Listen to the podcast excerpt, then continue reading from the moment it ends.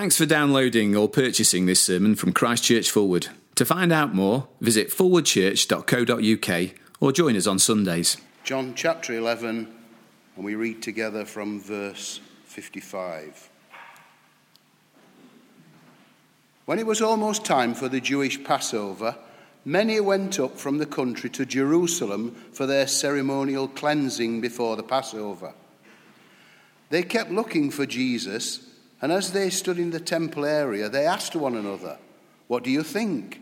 Isn't he coming to the feast at all? But the chief priests and Pharisees had given orders that if anyone found out where Jesus was, he should report it so that they might arrest him. Six days before the Passover, Jesus arrived at Bethany, where Lazarus lived, whom Jesus had raised from the dead. Here, a dinner was given in Jesus' honor. Martha served, while Lazarus was among those reclining at the table with him. Then Mary took about a pint of pure nard, an expensive perfume. She poured it on Jesus' feet and wiped his feet with her hair. And the house was filled with the fragrance of the perfume.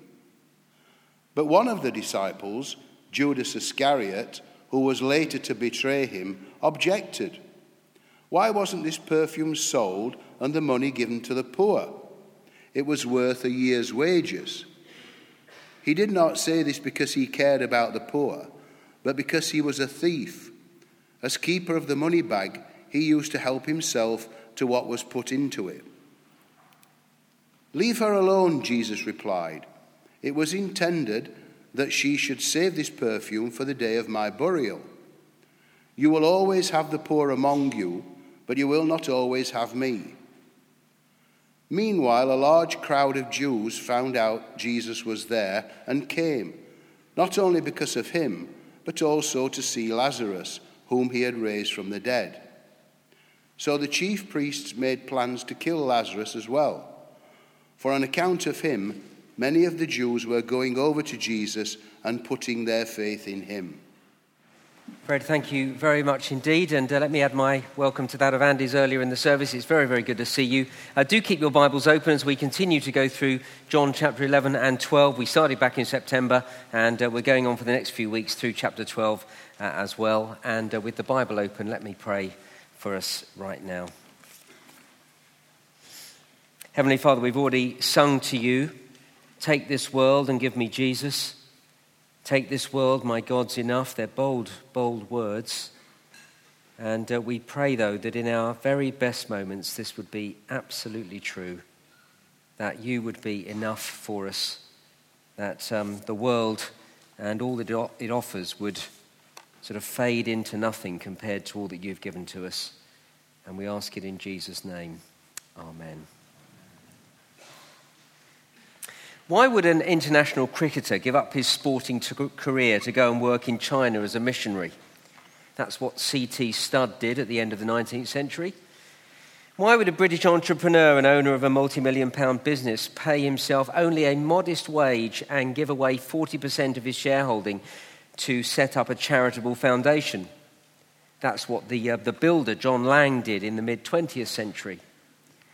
Why would a billionaire businessman pledge to give away his fortune to support Christian missions throughout the world? That's what CEO David Green pledged to do 10 years ago. Why would anybody do such a thing? Well, of course, you know the answer I'm going to give you this evening. It's because of the transforming power of the gospel of Jesus Christ. So perhaps here's a better question Is that kind of commitment to Jesus, that kind of commitment that is willing to do anything and go anywhere for Jesus, is that kind of thing the sort of thing we should expect only from really keen Christians?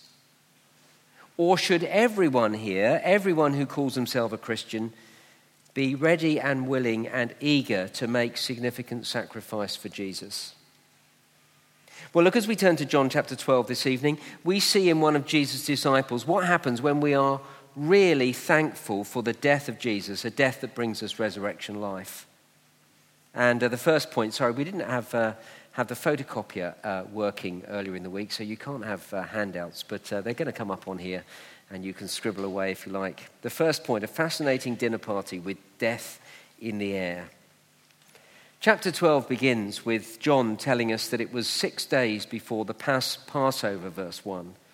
Six days before the biggest and most significant festival in the Jewish calendar. Think Christmas for us Brits and then add some. Well, adds quite a bit, really. The Passover was, was more than a, a national public holiday, more than a celebration, more than a few days off work. The Passover pointed to the very heart of the Jewish religion and the center of what it meant to be Jewish. And with all the excitement of that festival brewing, Jesus turned up in a little town called Bethany. Bethany was just two miles out of the capital city, Jerusalem, and Jesus arrived there quite unexpectedly. He'd been out of circulation for a while. He'd kept himself out of sight because there was a price on his head. If you look back to a verse we looked at last week, chapter 11, verse 53, you'll see the religious establishment were plotting to take Jesus' life.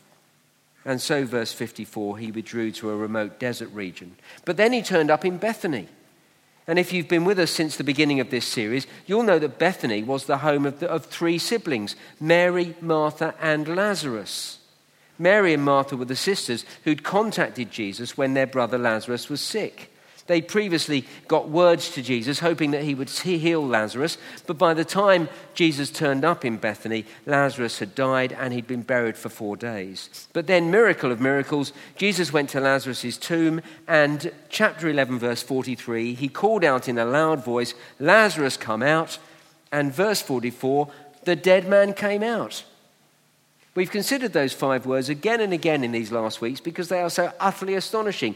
The dead man came out. Can you believe it? A dead man walked out of his grave. Well, that's what happened, and there was a crowd there who saw it with their very own eyes. And so now, here is Jesus back in the town of Bethany and back in the home of Mary, Martha, and Lazarus. And is it any wonder that verse 2 of chapter 12 the family laid on a dinner party in honor of Jesus. So, verse 2 there was Martha serving the food, Lazarus reclining at the table along with Jesus and other guests. And it's not hard to imagine the topic of conversation as they tucked into their chicken and asparagus pie. The other guests were asking Lazarus what it was like to be dead, and asking Jesus how he brought Lazarus back from the dead, and asking Lazarus what it felt like to be alive again. And then just before the jam roly poly came out, verse 3, it doesn't say that in verse 3, by the way, I'm just assuming that's what happened. Verse 3 Mary took about a pint of pure nard, an expensive perfume. She poured it on Jesus' feet and wiped his feet with her hair, and the house was filled with the fragrance of the perfume. It was the most surprising act. At the end of verse 5, we discover that the perfume was worth about a year's wages. Now, look, even on a living wage at £9 an hour, that amounts to about 18 grand. £18,000. Here's Mary then with a bottle of perfume, nard, which is nothing like lard, by the way, uh, a bottle of perfume probably bought at the duty free after a trip to India. A most expensive perfume, worth more than your decent second hand family car. And in one fell swoop, she pours the lot over Jesus' feet. And in no time at all, 18,000 quid almost literally down the drain. And never mind the money, look at the manner in which it was done, verse 3. Mary untied her hair. She literally let her hair down and wiped Jesus' feet with her hair. That was a very provocative act. Apparently, for a woman to act like that in, in public was a gesture that would have been considered most unseemly. So, while the topic of conversation had been, Jesus, how did you raise Lazarus from the dead? It quickly turned from Jesus, how did you do it, to Mary, why did you do it? Mary, what do you think you're doing? Why have you just wasted a small fortune like that? That's the big question. And Judas asked it. End of verse 4, he objected. And verse 5, he said, Why wasn't this perfume sold and the money given to the poor? Well, it's a good question, isn't it? A fair question. Had you been there, you might well have asked that question yourself. Mary, what do you think you're doing, wasting £18,000 worth of perfume on Jesus' feet? Think of the starving millions. Consider all the poverty that could have been alleviated with that kind of dosh. And while all that was happening in the house, there was a crowd gathering outside. Verse 9 people began to get wind that Jesus was in town. And not just that Jesus had arrived, but that he was having dinner with Lazarus. Now, they really did make quite a double act the miracle worker with his miracle man. No wonder the crowd gathered. They wanted to see the man who'd, brought, who'd been brought back from the dead, and they wanted to see the man who brought him back. But while that death defying miracle of resurrection was proving to be very popular among the masses, it was anything but popular with the religious authorities. Verse 10 The chief priests made plans to kill Lazarus as well. As well, that is, as well as Jesus. As we've just seen in chapter 11, verse 53, the religious bigwigs were plotting, plotting to kill Jesus. Now they wanted Lazarus dead as well. If it wasn't so serious, it'd be hilarious. One minute Lazarus is dead, Next, he's raised from the dead and feeling as fit as a fiddle. No sooner has he got used to living again than someone wants him dead again. The poor fellow doesn't know whether he's coming or going. But of course, it's no laughing matter. Here are the religious establishment trying to kill an innocent man because, verse 11, on account of Lazarus, many of the Jews were going over to Jesus and putting their faith in him. Lazarus was undeniable proof that Jesus really is the resurrection and the life, as he claimed he was and the religious leaders couldn't stand it.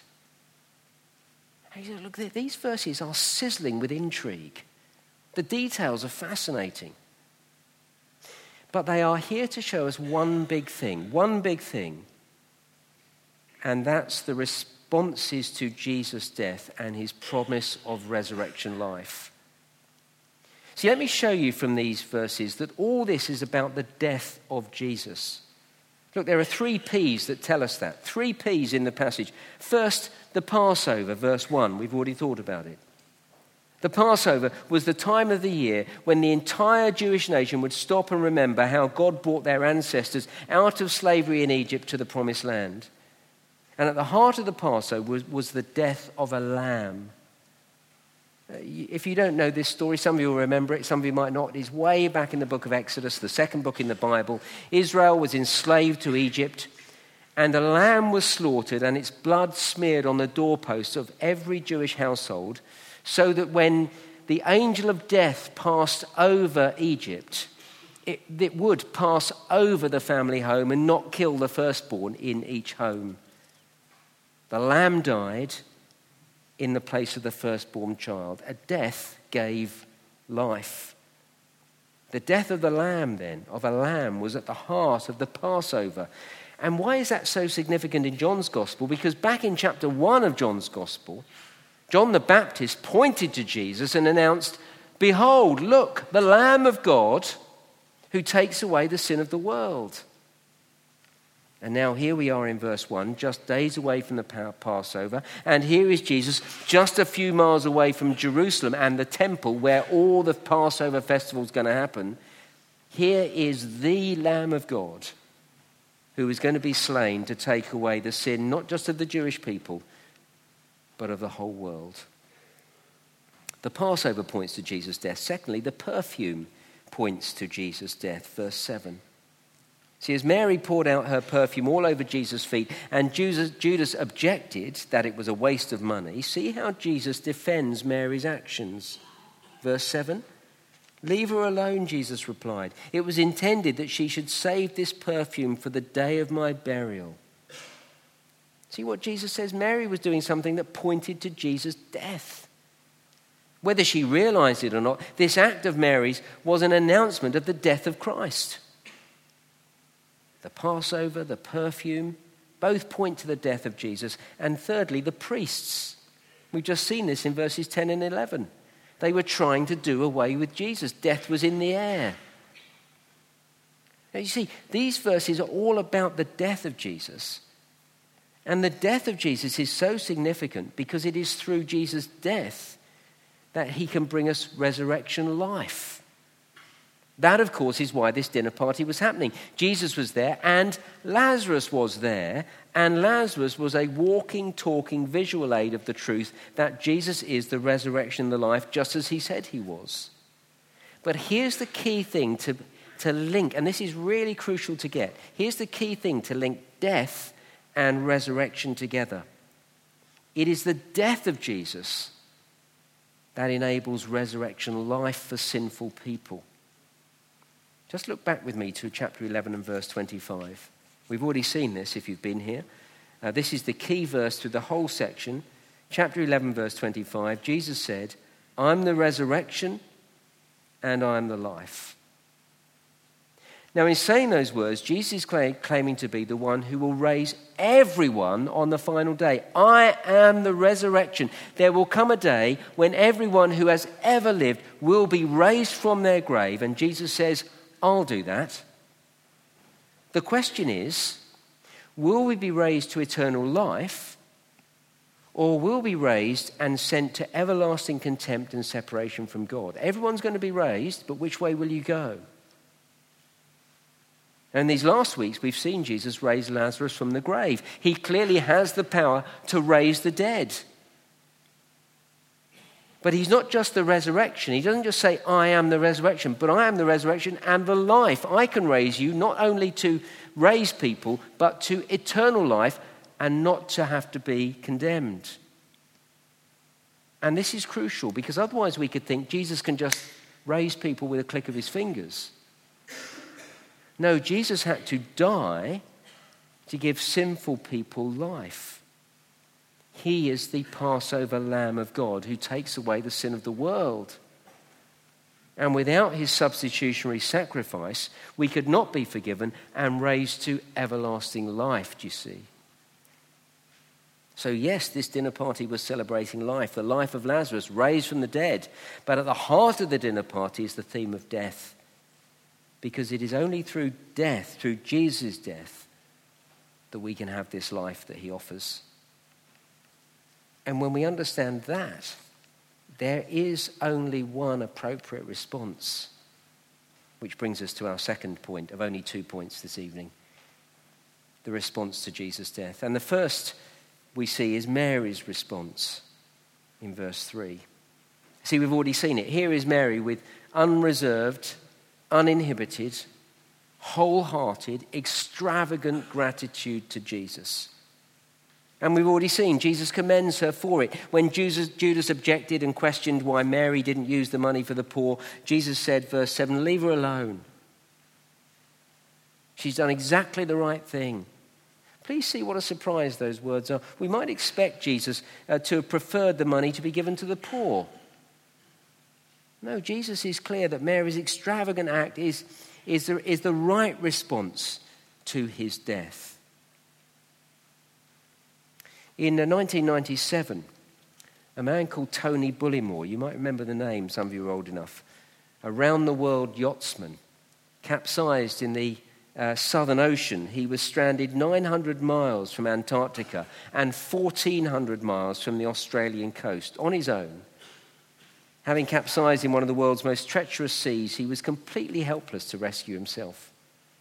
So he sent a Mayday message, and then he spent four days entombed in the upturned hull of his yacht, trying to survive the icy seas. He cowered in pitch darkness in a makeshift, makeshift hammock. Remarkably, he survived, and, and then he heard a welcome knock of a diver banging on the side of his yacht.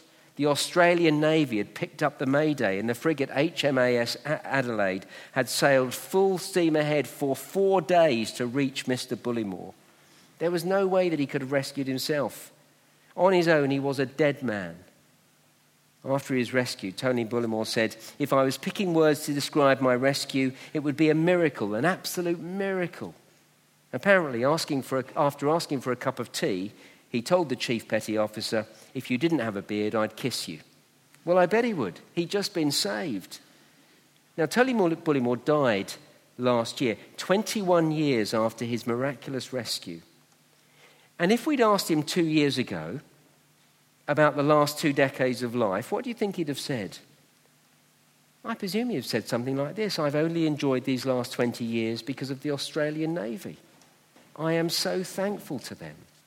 I owe them my life. Well, Jesus rescues us for more than a couple of decades. Jesus rescues us for eternity, never to die again. And here's the thing his rescue wasn't just full steam ahead for four days, His rescue cost him his life.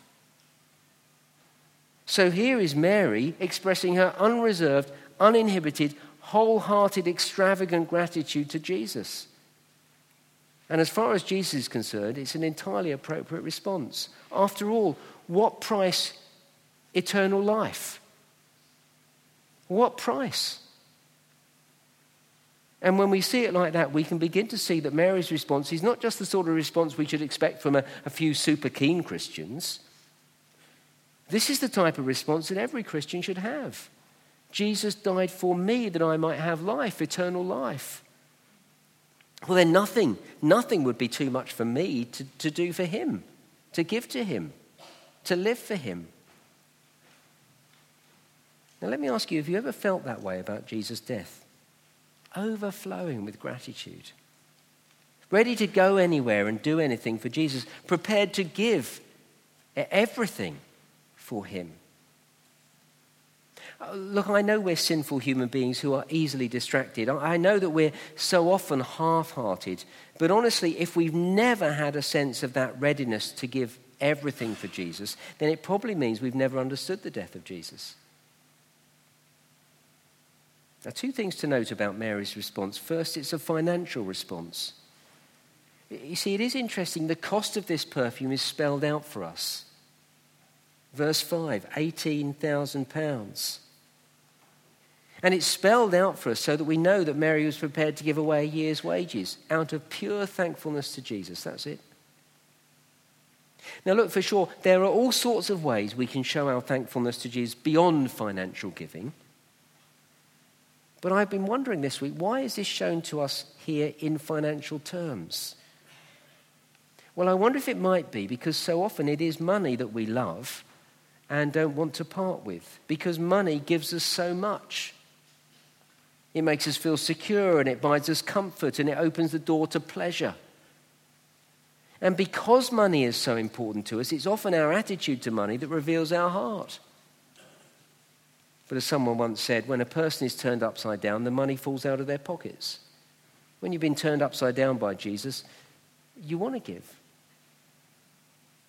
So I think of a guy who gave up a career where he could earn hundreds of thousands of pounds a year in order to serve a, a, a, as a missionary abroad in a situation where the conditions were very primitive. I think of a woman who inherited a significant amount of money and gave it away to fund a gospel worker. I think of the pensioner who had very little financially, but she gave half her regular income to support her local church. I think of a man who refused to work on Sundays, even though it had significant financial implications and was a risk to his career. Ask these people why they made that, so those kind of financial sacrifices, why they gave up so much, and they would tell you because Jesus died for me, and his death has guaranteed me eternal life.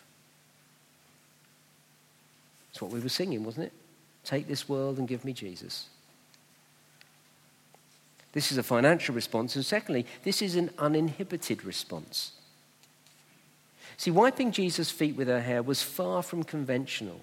It was socially unacceptable. But Mary was so overwhelmed by Jesus' death that she, she doesn't care what people think. It's an uninhibited response. That is a great place to be where I don't care what people say about my commitment to Jesus Christ because Jesus is everything to me. You can mock me, I don't care. That's a great place to be because needing the approval and acceptance of others enslaves us and it inhibits us.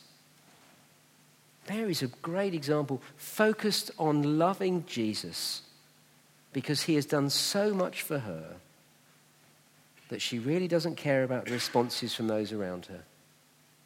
You might think it's unseemly. I don't care. I love Jesus. And that is very important as we begin to draw to a close because we see here that people won't approve of total commitment to Jesus. See, we see that very clearly, secondly, in Judas's response, which is first a disapproving response. End of verse 4, he objected by saying, verse 5, as we've already seen, why wasn't this perfume sold and the money given to the poor? I know a, number of people who've made considerable sacrifices for Jesus, and those around them have responded very similarly to this. Let me tell you about one bloke and one girl. The bloke worked in the city, earned mega bucks. I mean, huge money, eye watering sums of money. He gave up his career to be ordained in the Church of England, ended up working in a little parish that no one's ever heard of, St Martin's in the Bulrushes in a big backwater in Herefordshire. There is no St Martin's in the Bulrushes, don't go looking for it later. You get the point, a nowhere place. The girl was a medic, quite brilliant in her field, but she was also brilliant at youth work.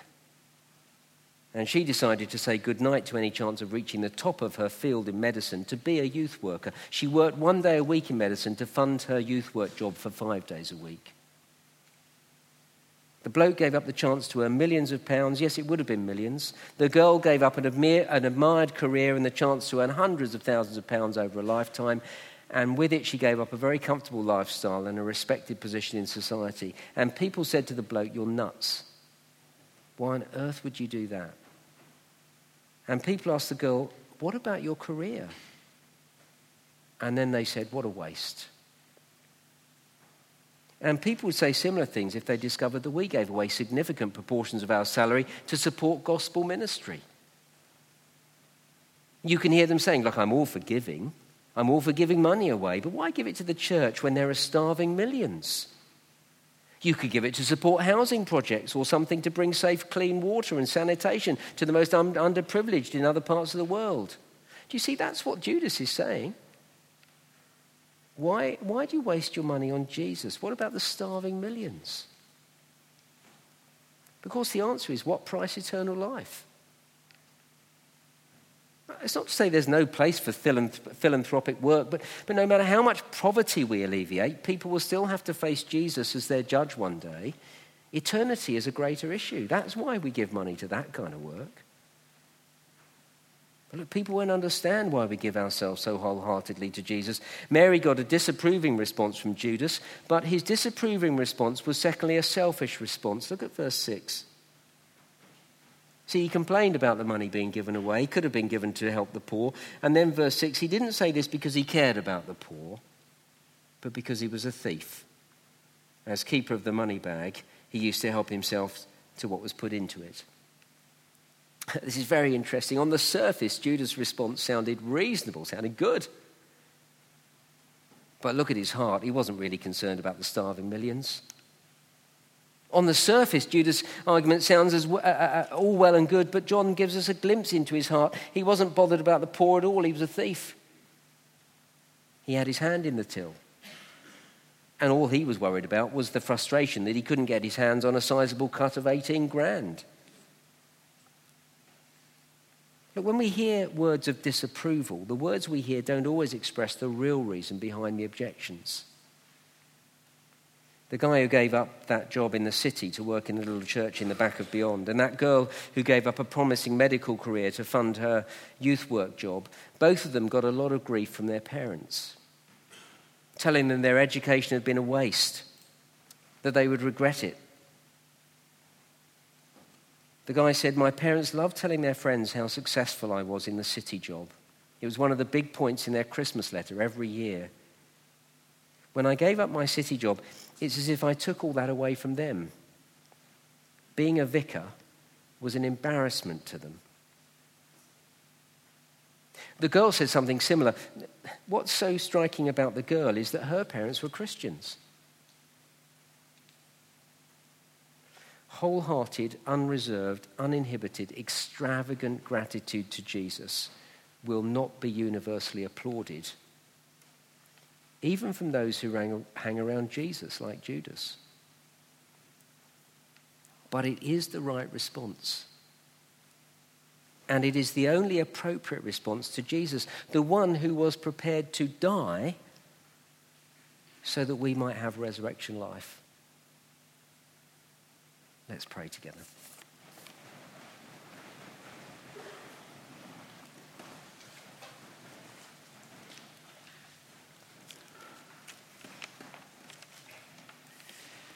Well, let me leave a moment of silence to, for you to make your own response to the Lord. It might be that there's one thing that He's particularly challenged you on to make you think, I, I need to I need to give of myself there. It might be money, it might be something else. It might be you just want to ask Him to, to make you more willing to give more of yourself. It might be in the silence you want to say thank you for Jesus' death. And it might be that some of you are going, you know, I've never really thought of Jesus' death like that. I need to look into this more. Let me just leave a moment of silence. And then after a little while, the band will play. And then we'll sing, and there'll be an opportunity to give money to this church, but please don't feel under any obligation to do so. A moment of silence right now.